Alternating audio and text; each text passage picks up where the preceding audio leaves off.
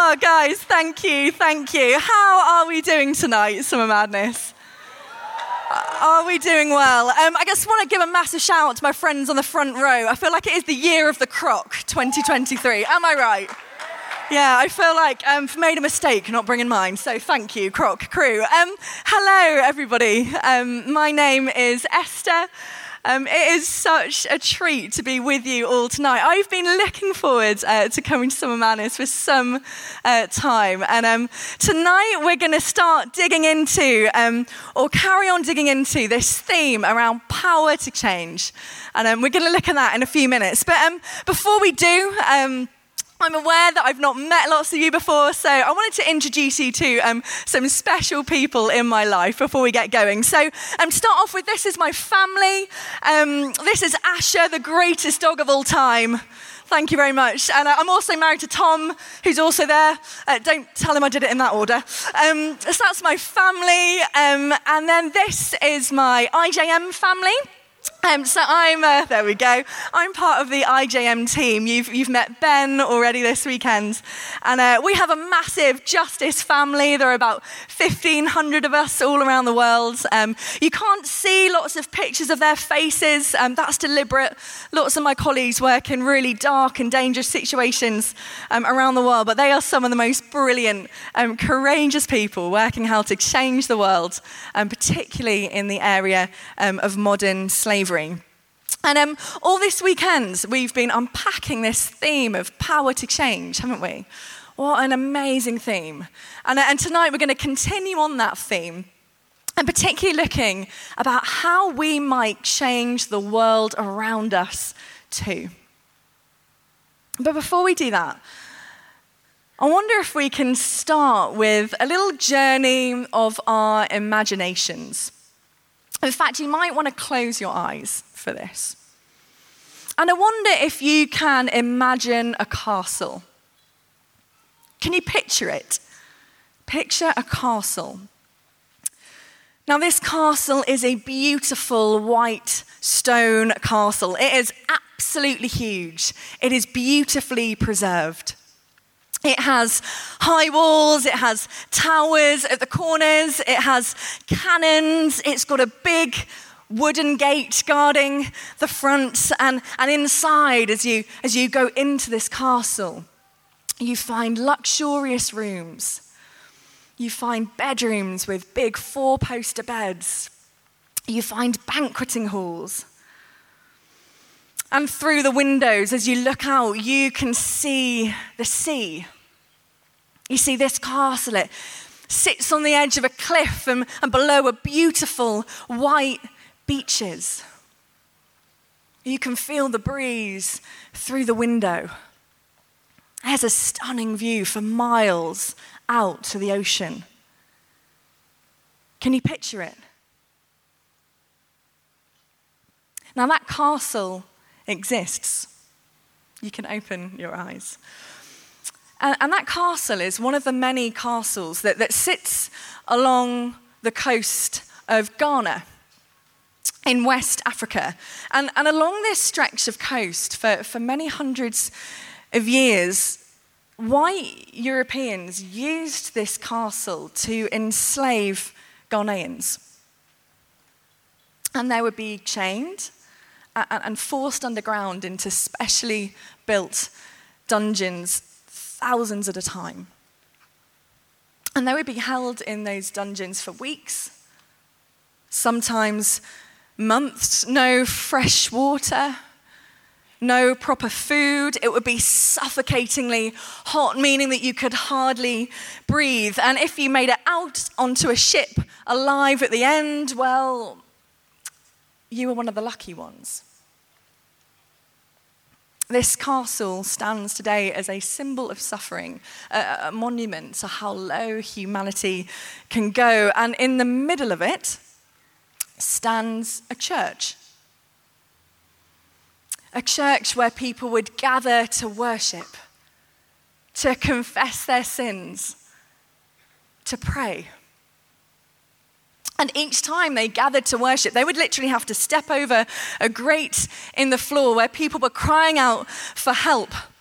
And if during their service they could hear this, they would sing a little louder to drown out the noise. You see, this castle stands today as a reminder that it is possible to spend a lot of time around Christians, a lot of time at church, a lot of time in worship, even, and still miss a key part of what matters to God. Listen to what God says about this in uh, the book of Isaiah through the prophet Isaiah. If you have a Bible with you, we're going to look at chapter 58. This is the New Living Translation, chapter 58. God says this. He says, This is the kind of fasting I have chosen. Free those who are wrongly imprisoned. Lighten the burden of those who work for you. Let the oppressed go free and remove the chains that bind people. Share your food with the hungry. Give shelter to the homeless. Give clothes to those who need them. And do not hide from relatives who need your help. As an aside, that's a really good one if you've got tricky siblings. Brilliant. And uh, verse 8 carries on Then your salvation will come like the dawn, and your wounds will quickly heal and your godliness will lead you forward, and the glory of the Lord will protect you from behind. And then when you call, the Lord will answer, Yes, I'm here. He will quickly reply. Wow. What an invitation to worship. Now, a bit of context that is really helpful uh, to know for this passage when Isaiah is speaking, uh, where God is speaking through Isaiah to his people. And, and this passage that we've just read, it's written to people in the middle of uncertainty. You see, what's happened is they've been away um, and they come home to their city. Um, but honestly, home doesn't feel like home anymore. And the people, they're, they're facing an economic crisis. They're, they're facing a, a, political crisis. The politics are a mess, and, uh, and the ground uh, is shifting. And they've been through like so much change in the last few years. There's been so much disappointment, and they are really, really tired of it. I don't know if that sounds familiar to anyone. It, it, it does to me. And then to top it off, their, their gatherings, their, their worship services. Well, the less said about that, the better. And because what's happening is that they're showing up and they're showing off and they're, and they're worshipping, but it's like it's making no difference at all. You know, their prayers aren't, aren't getting answered. And, and basically, they're pretty frustrated with God. Wouldn't you be? So, in summary, um, there's a problem because essentially they're going through like religious rituals and routines. We're talking like public praying and, uh, and singing really loudly and, and, flag waving. They're probably on TikTok doing evangelism. And, uh, and then God says to Isaiah, to his people, He says, Stop. This is not the type of worship that I'm looking for. And instead, through Isaiah, God invites his people to look again at what they call worship. We're going to have a look at this uh, together. I'm going to be honest, guys, it's super challenging, but I also think it's super encouraging as well. So, firstly, Isaiah begins, verse 6, he begins with a vision. He says, This is the kind of fasting, this is the kind of worship I want. And in other words, he's saying, This is what matters to me, this is the agenda. And it makes it really clear what he wants. He says he wants freedom, he says he wants an end to oppression, he says he wants chains to be broken. And you could sum that up in, in pretty much one word. And that word is justice. He says he wants justice. That's the vision statement. That's what God says he wants. And I wonder what we actually mean by the word justice. It's, it's, one of those weighty words, isn't it, that carries all sorts of meanings for all sorts of, of different people. But at its absolute core, justice is about making wrong things right. Justice is about seeing people flourish in, in right relationship, right relationship with, with people and other people, right relationship with with, with people and gods, right relationship, people and the planet. There's, a, there's an American philosopher called, um, called Cornel West who he says this he says, Justice is what love looks like in public. I love that, don't you? Justice is what love looks like in public. It's about loving people. And it's about loving them and wanting to see them thrive. And it often involves tackling systems and structures to ensure that people are set up to thrive. Does that make sense? And you see, when we open the Bible, when we begin to read the scriptures, we see the Bible is absolutely packed full of justice. Seeking justice is central to the heart of God and what it means to follow Him. You can't read the Bible without finding God's heart for justice. It's like a golden thread that is woven throughout the whole of Scripture. Some fun facts for you. Um, in the Old Testament, justice is the second most talked about theme. In the New Testament, one in every 16 verses is about justice. In three out of the four Gospels, it's one in every 10. In the Gospel of Luke, one in every seven verses is about justice. We see God's love for those on the margins, those who are oppressed, those who are downtrodden, the exploited, the forgotten. We see time and time again they are brought to the center of the stage. And the theme of justice isn't just like a nice sprinkle on the cake of what it looks like to be a Christian. No, it's a key ingredient of what it means to love God and to walk out our life as Christians. In fact, having a vision for justice is so important that Jesus, even himself, chooses to kick off his whole ministry with a declaration of justice. You can read about it in Luke 4. It's super powerful stuff.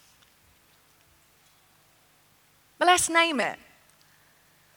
Having a vision for, for justice and keeping that vision central, it is really tricky especially in this season. Why? Well, recently things have felt pretty bleak, haven't they? We've got a, a war in Europe on our hands. Who'd have thought that would be a case 18 months ago? We've got a, a refugee crisis that has followed that. We are living through a, a cost of living crisis. Around us is a climate crisis. That's a lot of crisis that we've got on our hands, guys. It feels like the world's on fire a little bit, and then you pile on the fact that your generation is going to somehow have to pick up the pieces. And I don't know about you, but I don't even know where to start sometimes with all this justice stuff. And before we know it, what happens is we can become completely overwhelmed. And so rather than, than tune in to the need for justice, we tune out, we, we scroll on. And that vision for justice becomes pretty far away. We focus on what we can control around us the me, the my own, the immediate. Eugene Peterson, who, um, who wrote the message version of the Bible, talks about what happens when our world shrinks. He says we can fall into the trap of tunnel vision. And I don't know about you, but I know that I'm in danger of tunnel vision right now because there is so much injustice out there. There is so much crisis. There is so much chaos and confusion. And yet, in the midst of that, God invites us to lift our eyes and to get hold of a new vision that we read about here. A vision where the oppressed are set free, a vision where wrong things are made right, a vision where justice flows like a river. for us uh, at IJM. You've heard about it already this week. But, but the vision of justice that keeps us going day after day is a vision of people in slavery uh, uh set free. That's our Isaiah 58 vision, right? Freedom and then systemic change. And, and, just the past few weeks, we've seen God bring that time and time again. We've seen that vision coming into reality. We've had a, a six year old girl in the, in the Philippines brought to freedom from a case of online exploitation. And we've had an operation to, to find and free 11 young men in, in South Asia. They are now free. Um, just the other day, we were celebrating an operation that brought 27 people, including uh, 11 kids and one newborn baby from a factory, into freedom. That vision is happening. Time and time again, we see God bringing this Isaiah 58 vision into reality. If that's IJM's vision, I wonder what your Isaiah 58 vision is. Maybe it's something local. Ending homelessness in your town. Tackling racism in your school. Maybe it, it's something global.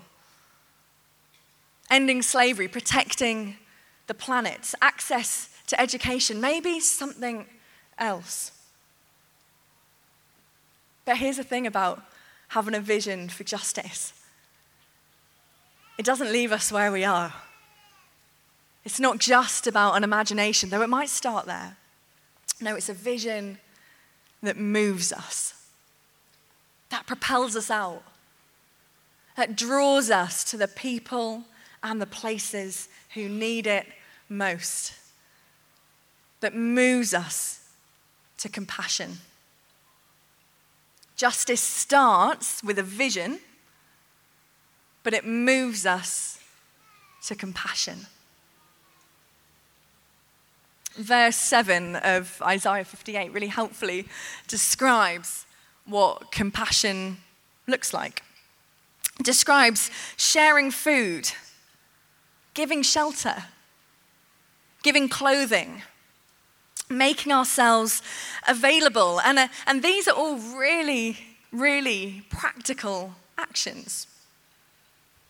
You see, uh, compassion isn't passive, it's not, it's not something that sits on the sidelines. It, it's a verb, it, it's a doing word. And uh, in the New Testament, we see that Jesus is described as being moved with compassion. And the thing about compassion is that it transports us, it takes us from statistics to stories, it takes us from numbers to names.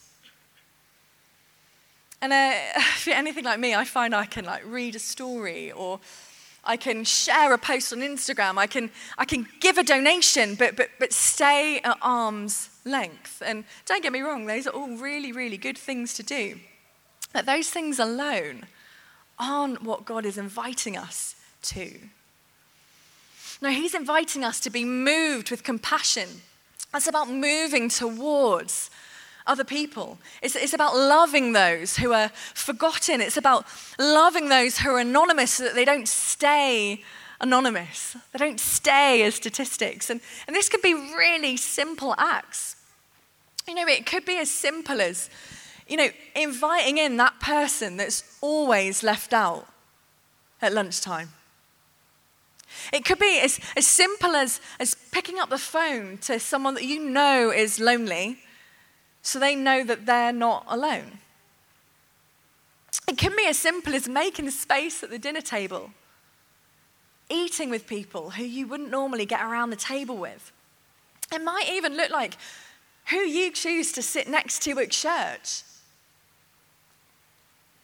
And I'm not saying that this compassion stuff is easy, although it doesn't sometimes look really messy.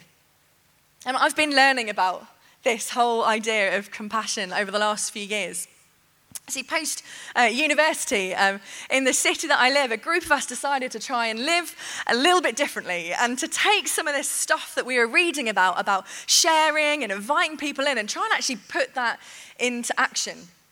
And um, the community that I was living in, we tried to share what we could. And um, we came across a young guy, we'll call him Tim, who uh, was on the verge of, of, homelessness. And so we decided um, to invite him to come to stay. And he was meant to stay for a weekend, and he stayed for six months. And um, he did hatch a baby bird in the spare room, yes. He did uh, one day um, kill and cook and eat a squirrel, yes. Did he turn up to our wedding in a tracksuit? Yes. Did he then choose to stand front and centre in most of the photographs? Yes, he did. Um, I'm not saying that it is neat. I'm not saying that it's always easy. I'm not saying um, that it's not sometimes messy. But did Tim cause us to learn a whole lot about what it means to be practically moved by compassion? Yes, he did, and our life is richer for it. Now, that's all very well in your local city, or in your school, or in your family, but I wonder how on earth does that translate when we're talking about these big global justice issues? Issues like slavery, like, like climate change, like poverty, when you, can't possibly get to know millions of people. On one hand, you're completely right. It's, it's, really, it's really challenging. But what we can do is we can get to know names and stories of those being most effective and, not stay at arm's length. Take IJM, for instance. If you want to check out our Instagram, then what you can read about is the names of, of real people, the stories of real individuals who, who have gone through incredible, incredible hardship and yet who have come out the other side. And you can get to know their names and their stories and pray for them. There are amazing organizations. We heard from Tearfund tonight doing incredible stuff in this space. Get to know the work, get to know the stories, pray for them, ask the Holy Spirit, bring those stories to life and let their stories affect your stories on a heart level. Justice starts with a vision. That vision then moves us to compassion, to people to stories. And it brings us together. You know, one thing I love about um, Isaiah 58 is that it is written to a whole community. You see, God is speaking to a whole people group here. And I think there's a really, really important lesson that we can learn here. And that is that the work of justice the work of being moved to compassion, that is not something to be done on our own. It is work to be done together. The work of justice, and I think the reality of being a Christian is never meant to be a solo sport. It's why gatherings like Summer Madness are so important, because it reminds us to get around other people. You know, I don't think it's a coincidence that Jesus, the first thing he did when he kicked off his ministry, was to gather a bunch of mates around him. And I don't think it's because they needed them to make him better at his job. I think it's because he wanted people to laugh with him and eat with him and walk alongside him. And guys, I'd love to suggest the same is true when it comes to seeking justice. I had a, a really powerful reminder of this recently when I was out with my dog Asher, greatest dog of all time, uh, in, in the city where I live. And um, I was busy having a great time throwing Asher's sticks into the river that runs through the city. She was jumping in, swimming after them. We were progressively finding bigger and bigger sticks. And I was throwing them in. She was swimming, and we were walking along as the river was getting deeper and deeper, and the bank was getting steeper and steeper until I realized that she was stuck. And I, uh, at first, thought it was quite funny, actually, if I'm honest. And I was trying to like coax her out with like bigger logs and so on. And she was sort of trying to get out and then scrambling up the bank. And I realized that she really, really was stuck. And poor little dog was stuck basically like up to her neck in the water. And um, I was kind of trying to reach down, couldn't reach her. And I actually started to panic quite a lot. And so, um, before you knew it, I was taking off my shoes and my socks and I was like getting ready, lowering in, when a, a, guy tapped me on the shoulder and he said, Are you all right? And I said, I'm really sorry, I don't know what to do. My dog's stuck in the river. Anyway, next thing that happened, this guy called his family.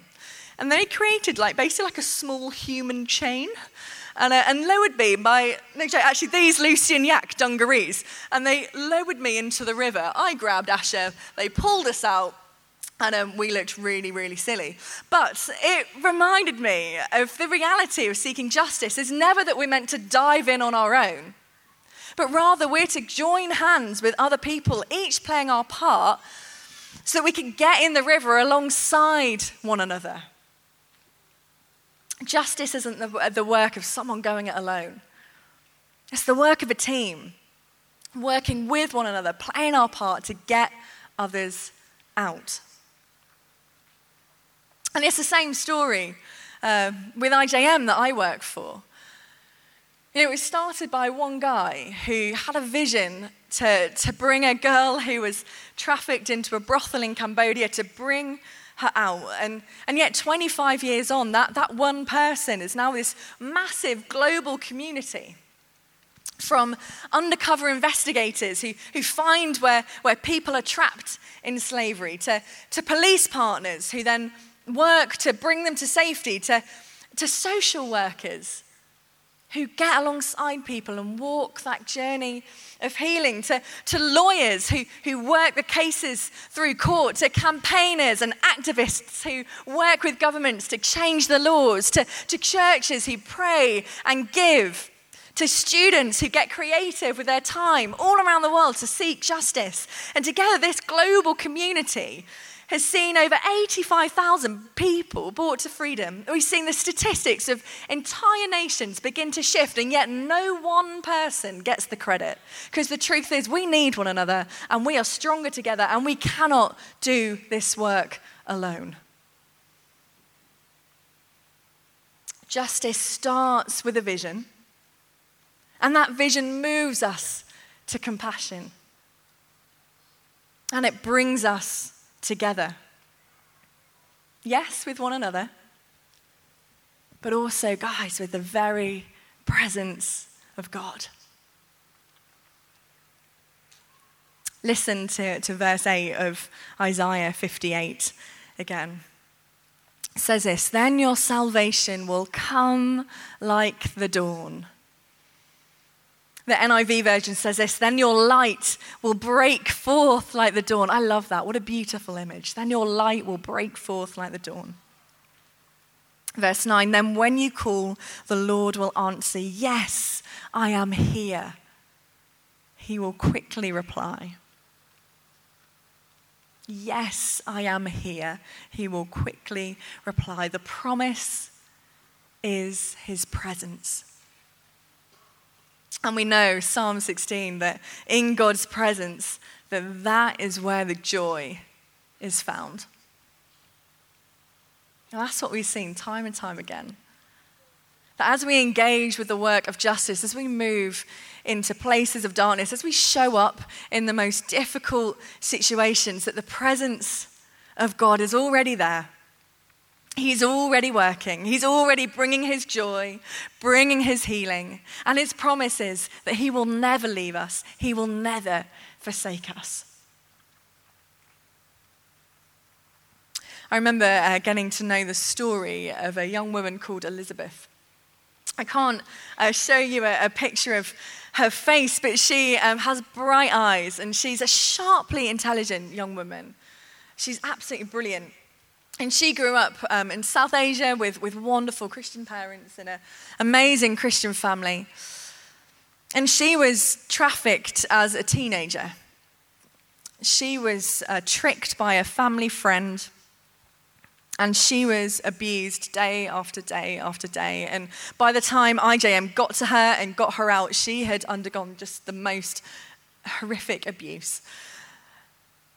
But as my colleagues returned to, to, to gather evidence, um, to find others who had been trapped with her. What they found was amazing.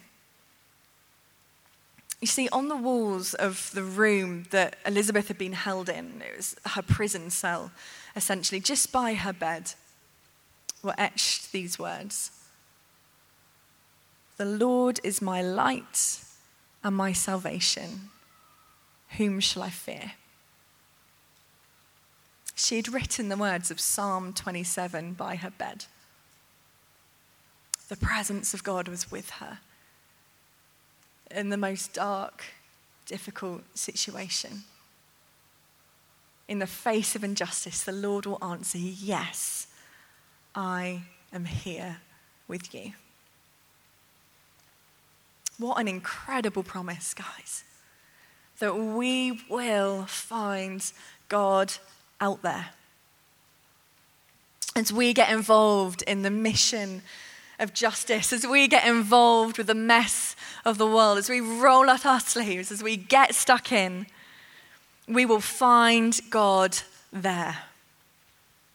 Leave safety and comfort behind. God says, Yes, I am here.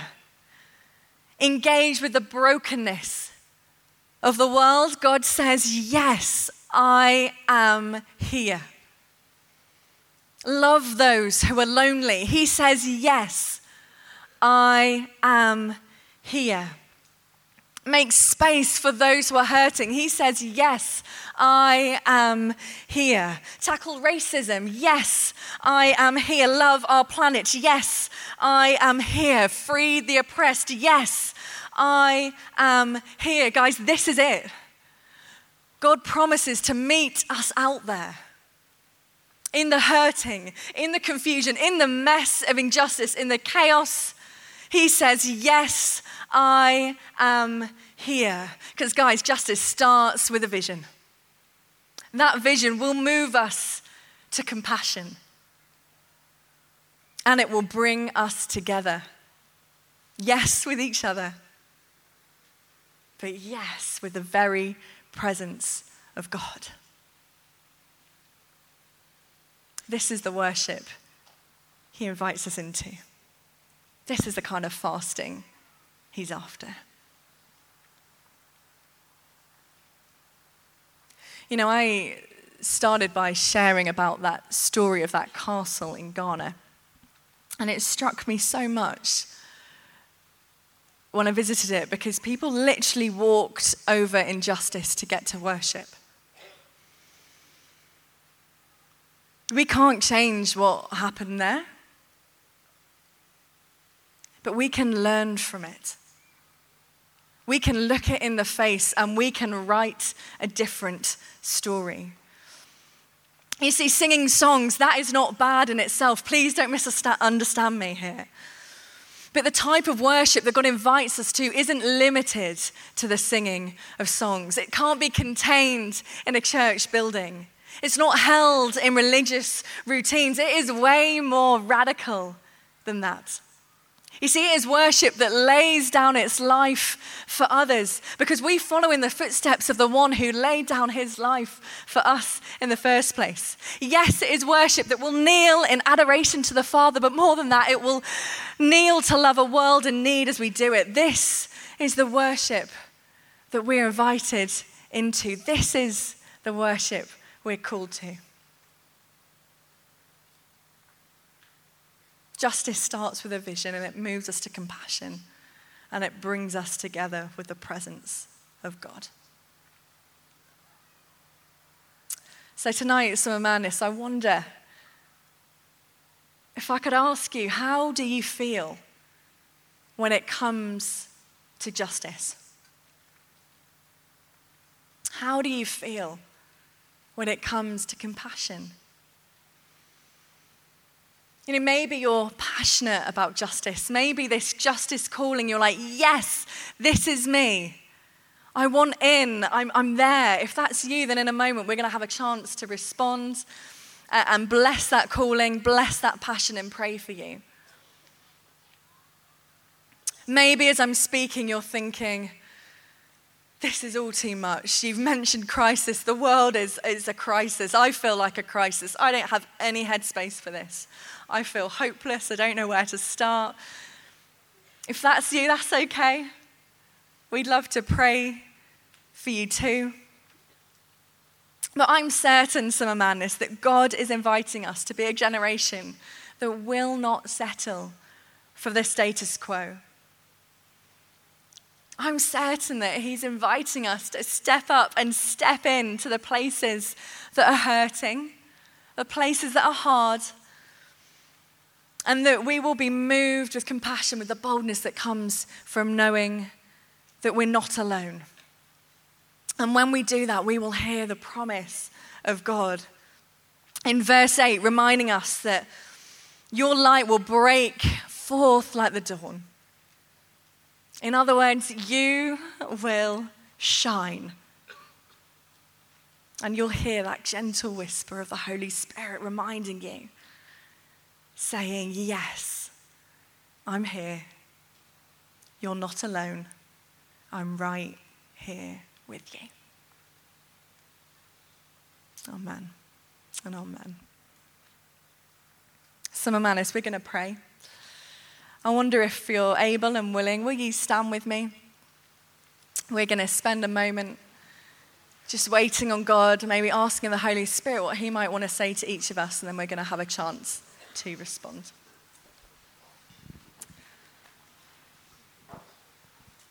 So, if you will, you might want to close your eyes.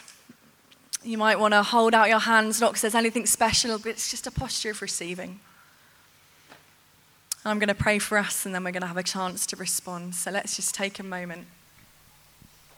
Come, Holy Spirit. Come, Holy Spirit. Spirit of God, I want to thank you that you're here. Will you help us be more aware of your Spirit tonight?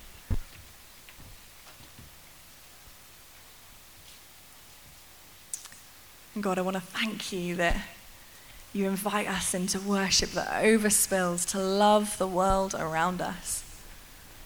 And tonight, Holy Spirit, we invite you to show us what that might look like for us.